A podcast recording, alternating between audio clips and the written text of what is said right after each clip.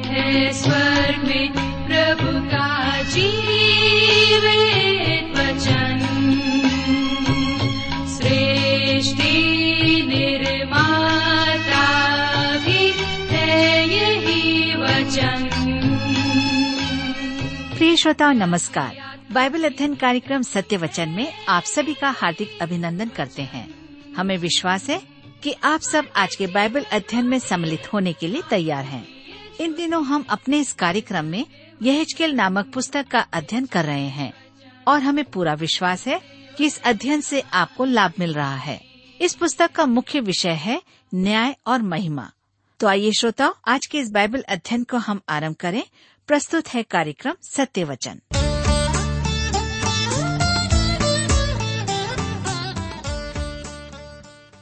प्रिय मित्र प्रभुष्व के पवित्र और मधुर नाम में आप सबको मेरा नमस्कार।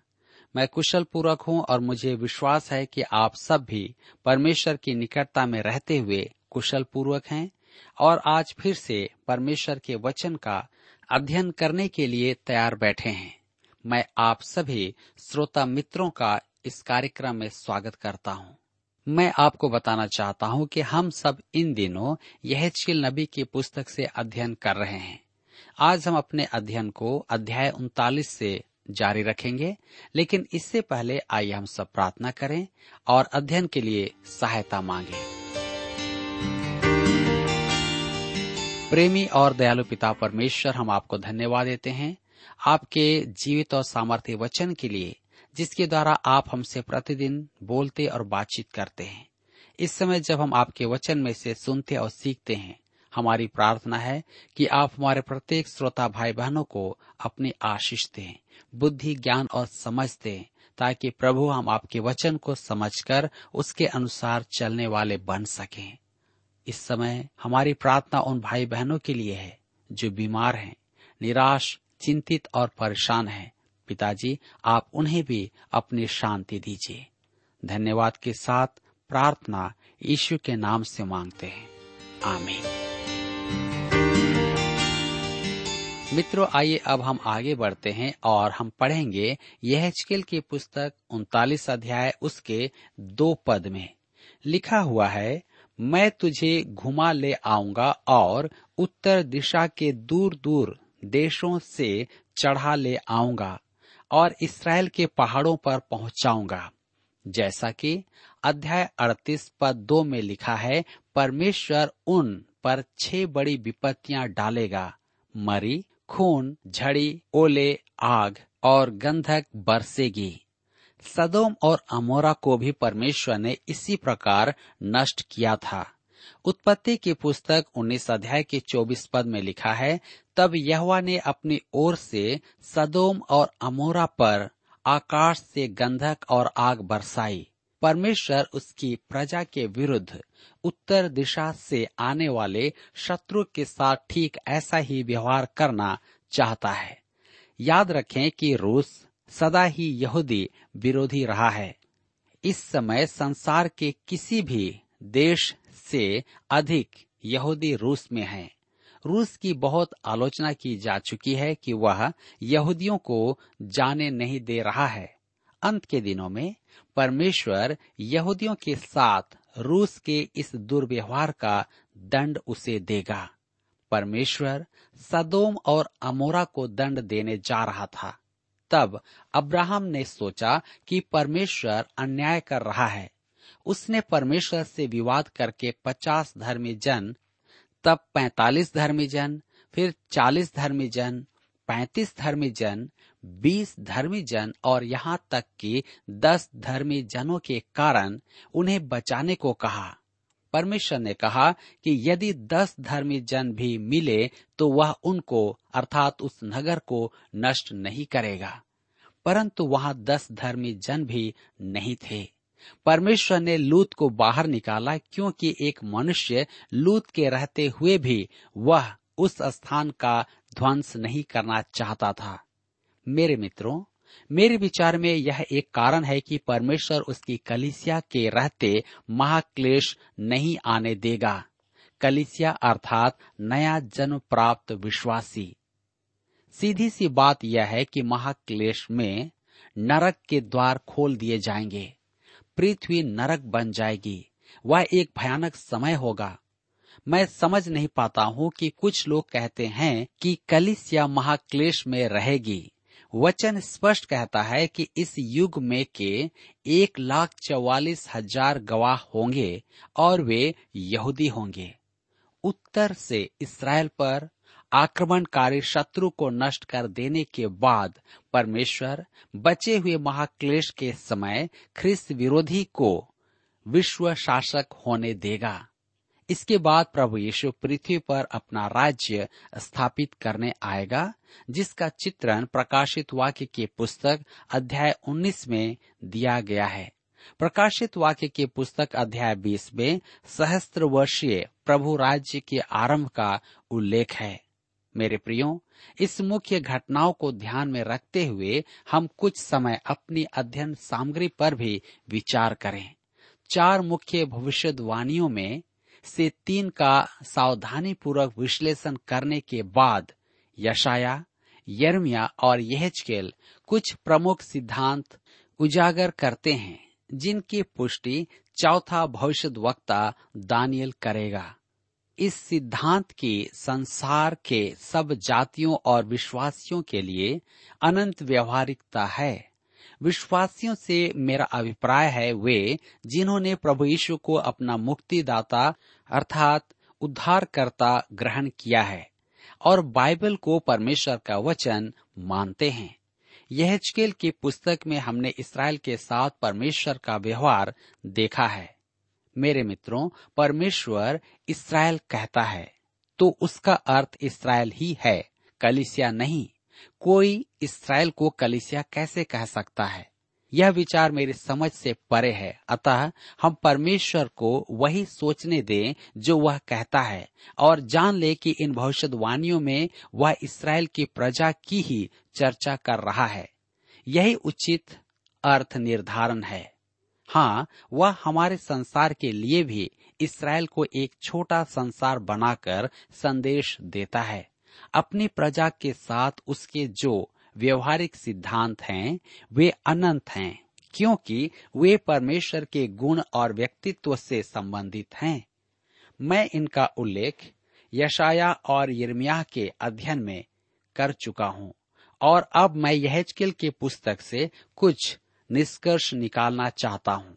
मेरे मित्रों, यहजकेल के तुल्य अन्य किसी भविष्य वक्ता ने परमेश्वर की पवित्रता और महिमा पर बल नहीं दिया है। उसने परमेश्वर की महिमा को देखा था। यह उसकी पुस्तक के आरंभ का एक महान दर्शन है। वह उस दर्शन को कभी नहीं भूला था।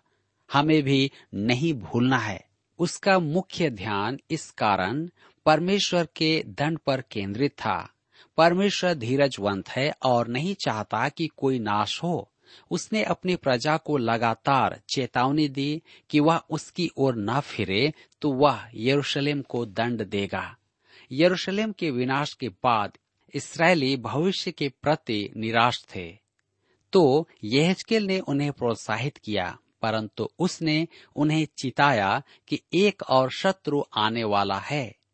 यीशु यरूशलेम के लिए रोया था।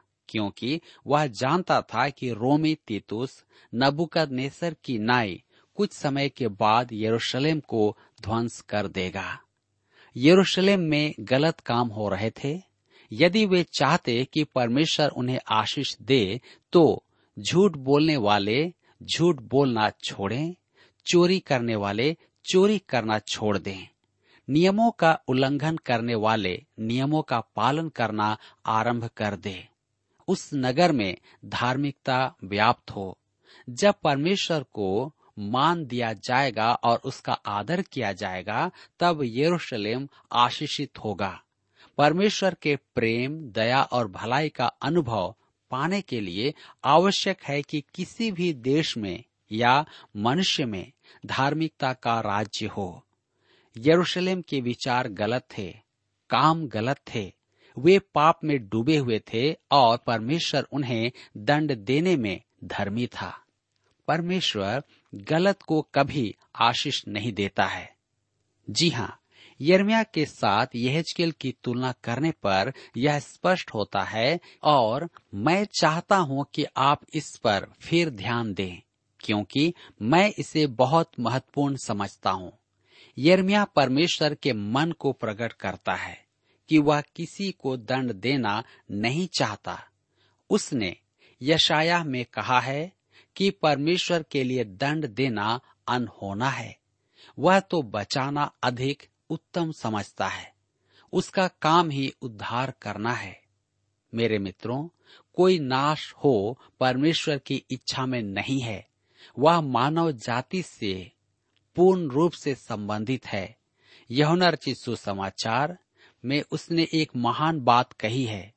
वह देह धारण करके हमारे बीच में रहा। इससे उसका प्रेम और हमारे लिए उसकी चिंता प्रकट होती है। उसका दिल टूट गया था कि यरूशलेम नष्ट किया जाएगा। यीशु भी यरूशलेम के लिए रोया था, ठीक वैसे ही जैसे सदियों पूर्व यरमिया रोया था।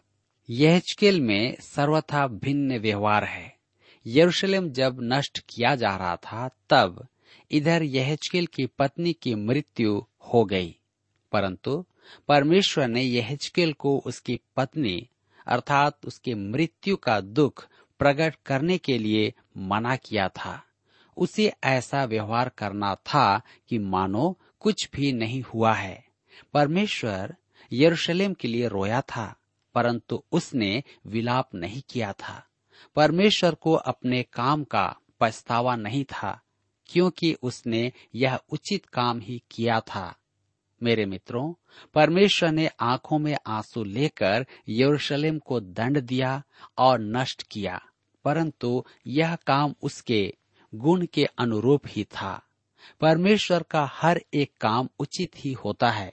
रोमियो की पत्री नौ अध्याय, उसके चौदह पद में पॉलुस पूछता है इसलिए हम क्या कहें? क्या परमेश्वर के यहाँ अन्याय है? कदापि नहीं। निसंदेह परमेश्वर के यहाँ अन्याय नहीं है। परमेश्वर का काम न्याय सम्मत होता है। दंड देने में उसकी महिमा प्रकट होती है। जी हाँ उसका अनुग्रह उद्धार दिलाने में प्रकट होता है। यदि परमेश्वर हमारे लिए मुक्ति नहीं लाता तो हमारा उद्धार संभव नहीं था। मेरे प्रियो, हम यहाँ पर आगे देखते जा रहे हैं कि यह के पुस्तक उसके 38 और उनतालीस अध्याय के अध्ययन में कि भविष्य में उत्तर दिशा से शत्रु अर्थात रूस इसराइल पर आक्रमण करेगा और युद्ध का परिणाम यह होगा कि वह नष्ट किया जाएगा। अब एक प्रश्न उठता है, परमेश्वर रूस को नष्ट क्यों करेगा? हम इस पद को एक बार फिर पढ़ेंगे। यहजकेल की पुस्तक अड़तीस अध्याय उसके सोलह पद लिखा है, जैसे बादल भूमि पर छा जाता है, वैसे ही तू मेरी प्रजा इसराइल के देश पर ऐसे चढ़ाई करेगा। इसलिए हे गोग, अंत के दिनों में ऐसा ही होगा कि मैं तुझसे अपने देश पर इसलिए चढ़ाई कराऊँगा कि जब मैं जातियों के देखते तेरे द्वारा अपने को पवित्र ठहराऊं। तब वे मुझे पहचान लेंगे। परमेश्वर क्या करेगा? वह उनको नष्ट कर देगा। मैं सुनता हूँ। आपके कहने का अर्थ है कि परमेश्वर वास्तव में ऐसा करेगा? निश्चय ही वह ऐसा करेगा। कुछ विचारकों को समस्या है कि परमेश्वर सृजनहार अपनी ही सृष्टि को नष्ट करेगा। जैसे यीशु ने अंजीर के पेड़ को श्राप दिया और वह सूख गया। एक बार मैं एक सभा में था और जब वहाँ एक मुक्त विचार सूरों के मरने पर रो रहा था, जैसे हम पढ़ते हैं मती रचित सुसमाचार आठ अध्याय उसके तीस और बत्तीस पद में, जबकि वह रोज सुबह नाश्ते में वही खाता था। मैं ऐसे लोगों से प्रभावित नहीं होता हूँ। जो परमेश्वर द्वारा दंड दिए जाने से परेशान होते हैं। मैं तो सोचता हूँ कि परमेश्वर भी उनसे परेशान होता होगा। मेरे प्रियो, मैं दो पदों का संदर्भ और देता हूँ। यहचकेल की पुस्तक उनतालीस अध्याय उसके छ और सात पद, जहाँ पर लिखा हुआ है, मैं मागोग में और द्वीपों के निडर रहने वालों के बीच आग लगाऊँगा और वे जान लेंगे कि मैं यहवा हूँ। मैं अपनी प्रजा इसराइल के बीच अपना नाम प्रकट करूँगा और अपना पवित्र नाम फिर अपवित्र न होने दूँगा। तब जाति जाति के लोग भी जान लेंगे कि मैं यहोवा इसराइल का पवित्र हूँ। मेरे प्रियो, क्या परमेश्वर रूस को नष्ट कर देगा? परमेश्वर कहता है कि वह मागोग और समुद्र तट के पास सुरक्षित रहने वालों पर आग बरसाएगा। अब प्रश्न यह है, परमेश्वर आज कहाँ है? वह इस युग में अपनी प्रजा की सुरक्षा के निमित्त सक्रिय क्यों नहीं है? एक बार मैं टीवी पर समाचार देख रहा था कि कुछ विश्वासी अमेरिका की अम्बेसी अर्थात राजदूत के पास रो रो कर याचना कर रहे थे कि उन्हें रूस के सताव से मुक्ति पाने के लिए निष्कासन की अनुमति दी जाए। रूस के सैनिकों ने आकर उन्हें वहाँ से हटा लिया। मैं प्रतीक्षा करता रहा कि उनके बारे में सुनो, परंतु समाचार माध्यम ने फिर कोई समाचार नहीं दिया। एक ही वर्ष में रूस किसी भी राष्ट्र की तुलना में सबसे अधिक यहूदी विरोधी का दोषी है। संसार में कैसा अन्याय है? मुझे संसार में परमेश्वर का भय लगभग नहीं के बराबर दिखाई देता है। मेरे मित्रों, आम धारणा तो यह है कि वह एक मनमौजी बूढ़ा है, जिसने संसार के अन्याय के प्रति आँखें बंद कर रखी है। परमेश्वर अन्याय का कुछ करता है तो करता तो क्यों नहीं करता है? वह समय आने पर ही कुछ करेगा। वह अपनी महिमा को निर्दोष ठहराएगा, परंतु वह बदले की भावना से या क्रोध के द्वारा ऐसा नहीं करेगा। वह दंड देगा, और जब वह दंड देगा, तब संसार में परमेश्वर का भय और सम्मान उत्पन्न होगा, और अकिंचन मानव उससे दंडवत करेगा। रोमियो की पत्री दो अध्याय उसके तीन पद में लिखा है, हे मनुष्य तू जो ऐसे ऐसे काम करने वालों पर दोष लगाता है और आप ही काम करता है, क्या यह समझता है कि तू परमेश्वर के दंड की आज्ञा से बच जाएगा? मनुष्य दंड से नहीं बचेगा। वह सोचता है कि वह पाप करके बच जाएगा, परंतु नहीं, वह कभी नहीं बच सकता। इब्रानियों के पत्री दो अध्याय उसके तीन पद में लिखा है हम लोग ऐसे बड़े उद्धार से निश्चिंत रहकर कैसे बच सकते हैं? जिसकी चर्चा पहले पहले प्रभु के द्वारा हुई और सुनने वालों के द्वारा हमें इसका निश्चय हुआ। मेरे मित्रों, क्या आपको यह बोध होता है कि इस प्रश्न का उत्तर तो परमेश्वर के पास भी नहीं है? यदि हम ऐसे बड़े उद्धार को अनदेखा करें तो कैसे हम बच पाएँगे? हम नहीं बच सकते। इस प्रश्न का कोई भी उत्तर नहीं है। कुछ प्रचारक संसार को मनुष्य के लिए एक उत्तम स्थान बनाने के प्रयास में हैं कि वे नरक में प्रवेश न करें। मेरे मित्रों, नरक एक भयानक सत्य है। आप जैसी चाहें, वैसी इसकी व्याख्या कर सकते हैं। परंतु यह वह स्थान है जहाँ पवित्र परमेश्वर अपने विद्रोहियों को बिना आपत्ति पाप करने वालों को स्वेच्छा से, परमेश्वर के पवित्र नाम की निंदा करने वालों को स्वतंत्रता के नाम पर पशुओं का सा घोर अनैतिकता का जीवन जीने वालों को रखता है। परमेश्वर का पवित्र नाम निर्दोष सिद्ध होगा। जी हाँ परमेश्वर का पवित्र नाम निर्दोष कैसे होगा? क्या प्रेम में? आज वह अपने पुत्र को देकर अपना प्रेम प्रदर्शित करता है। हम जो उसका नाम लेते हैं, एक बात सीख लें। हम उसके नाम को तुच्छ कभी न जाने। हम उससे परिचय प्राप्त नहीं कर सकते। हम जैसा चाहें, वैसा जीवन नहीं जी सकते और फिर उसके साथ मित्रता का खेल खेलें। हमारा परमेश्वर महापवित्र है। हम उसे मानकर भी नहीं चल सकते। हम पाप करके बच नहीं सकते। यदि ऐसा होना संभव है तो परमेश्वर हमसे भिन्न नहीं है। मनुष्य तो मात्र एक सृजित प्राणी है। अनंत परमेश्वर की इच्छा पूरी होगी और हमारा उचित स्थान है। उसे दंडवत करना। आज हमारी एकमात्र स्वतंत्रता उसकी इच्छा की अधीनता में है। वह जानता है कि हम मिट्टी हैं। वह भूला नहीं है, परंतु मैं पॉलुस के साथ कहने योग्य हूँ, पहला तिमुथियुस के पत्री एक अध्याय उसके तेरह पद में तो भी मुझ पर दया हुई। मेरे मित्रों, यदि आप उसका इनकार करेंगे तो वह आपको अपने पैरों तले रौन देगा। उसने आपसे ऐसा प्रेम किया कि अपना एक लौता पुत्र दे दिया। परंतु यदि आप उसकी दया और उसके अनुग्रह को स्वीकार न करें तो वह आपको त्याग देगा। यह उसका जगत है। यह पृथ्वी उसी की है और वह अपनी सिद्ध योजना के अनुसार इसका संचालन करता है। मेरे मित्रों, हमें उसके अनुसार चलना है। मेरे प्रियो, यहाँ पर अध्याय उनतालीस समाप्त होता है और अब हम अध्याय चालीस के कुछ परिचय को देखेंगे। इसका विषय है प्रभु राज में मंदिर का विवरण।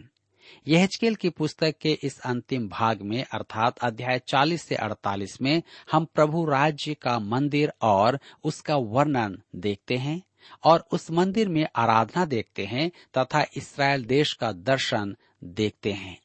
प्रभु राज का मंदिर, अध्याय 40 से 42 में मंदिर का वर्णन किया गया है।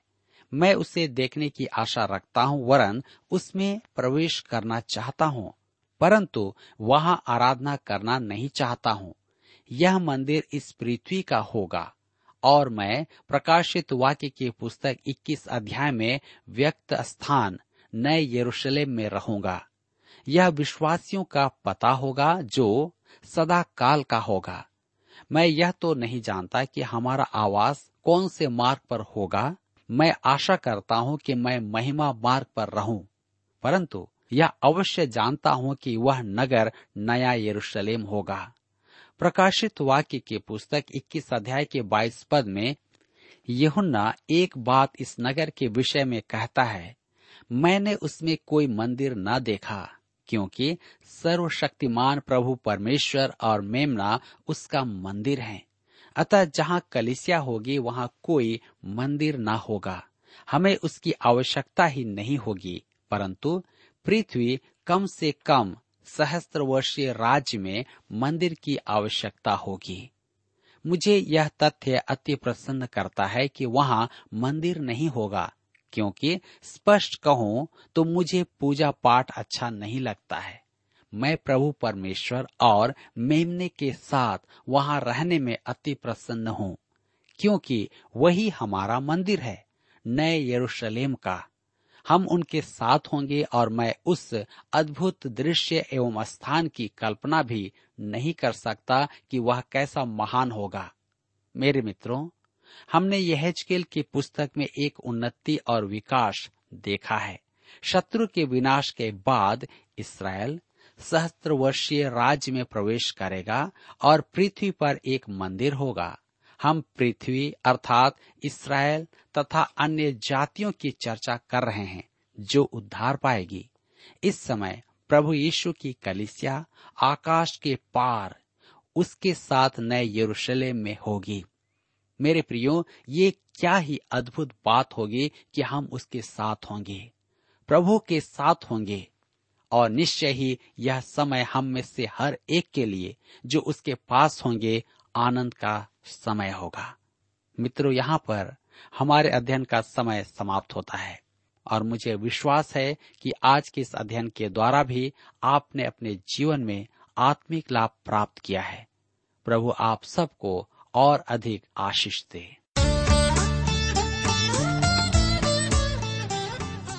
प्रिय श्रोताओ, अभी आप सुन रहे थे बाइबल अध्ययन कार्यक्रम सत्य वचन हम आशा करते हैं कि आज के इस कार्यक्रम से आपको आत्मिक लाभ मिला होगा। यदि आप परमेश्वर के बारे में और अधिक जानना चाहते हैं तो हमारे पास नया नियम एवं पवित्र शास्त्र बाइबल उपलब्ध है। इन्हें प्राप्त करने के लिए आप हमें इस पते पर लिख सकते हैं। कार्यक्रम Satya Vachan T W R post box number चार तीन एक शून्य, नई दिल्ली, एक एक शून्य शून्य एक नौ। पता एक बार फिर सुन लीजिए। कार्यक्रम Satyavachan T W R post box number four three one zero, New Delhi, one one zero zero one nine. और हाँ श्रोताओ, याद रखें कि पत्र लिखते समय आपका नाम और पता साफ़ साफ़ लिखा होना चाहिए। इसके अलावा आप हमसे टेलीफोन के माध्यम से भी बातचीत कर सकते हैं, जिसमें हमारे काउंसलर या सलाहकार आपको सलाह देंगे। तो नोट कीजिए हमारा मोबाइल नंबर नौ नौ पाँच आठ आठ दो शून्य चार एक चार। याद रखें double nine five eight eight two zero four one four और हमारा दूसरा नंबर है zero nine six five one four double three three nine seven याद रहे शून्य नौ छ पाँच एक चार तीन तीन तीन नौ सात। इसके अलावा आप हमसे ईमेल के द्वारा भी संपर्क कर सकते हैं। हमारा ईमेल आईडी है Hindi T T B at T W R dot I N. Hindi T T B at T W R dot I N.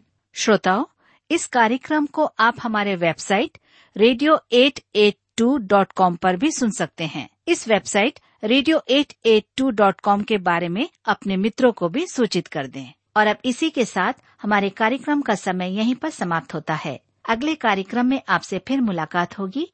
तब तक के लिए हमें आज्ञा दीजिए। नमस्कार।